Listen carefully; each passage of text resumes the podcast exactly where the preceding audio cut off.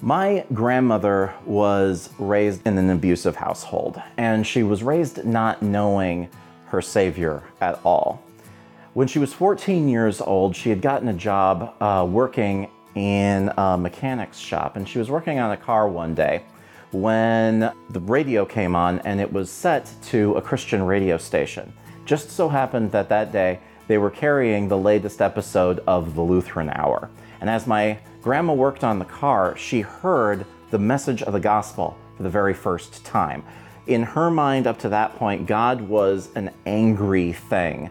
Uh, God was a nebulous thing, and God was a thing that had nothing to do with her life, which was miserable and poor and dangerous here on earth. But over the course of that show, the Holy Spirit worked on her heart. When it returned to the regularly scheduled program after that, there was a little advertisement for a Bible study where they said this Bible study program takes six months. It costs a dime to participate, but if you don't have a dime, you know, send us a letter anyway. We'll see what we can do. Well, my grandma was exceedingly poor. She did not have a dime to spend on this Bible study program, but she was interested.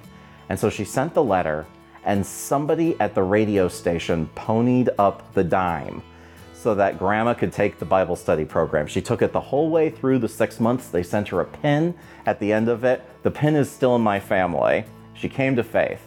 She married a Christian man. They had six children. All those children were Christians. Two of those children became pastors. She has like 36 uh, grandchildren. One of them ended up becoming a, uh, well, Bethany professor and a seminary professor. Uh, and so many Christians. Generations of faith resulted from that radio broadcast.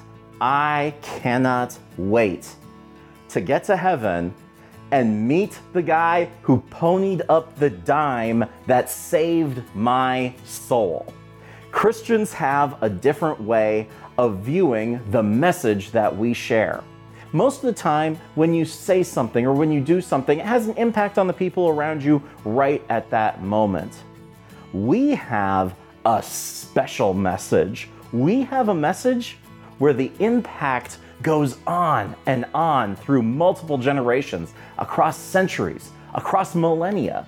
We have faith because of work that took place in Ephesus. We have faith because of work that took place in Wittenberg, the community of Christians, the fellowship of the invisible church, is one that links us together unbelievably closely, despite differences of miles and differences of time. This makes pretty good sense. The message of the gospel is something that has the power to transform lives. It changes how we live to know that we don't need to fear death. Death rightly holds every terror for us. We are afraid of it for good reasons. And God sent His Son to take that fear away. He confronted all of the evil of death, the pain, the punishment, and He bore it on the cross. He instead gave us what He had eternal life in heaven as princes there. He gave us His inheritance of the eternal lands above. While you enjoy your faith, never fail to forget what it could mean for other people and their lives here on earth and their lives in eternity. Reverend Brian Klebig is a professor of communication at Bethany Lutheran College in Mankato, Minnesota. You can find more devotions from Klebig at blc.edu/chapel.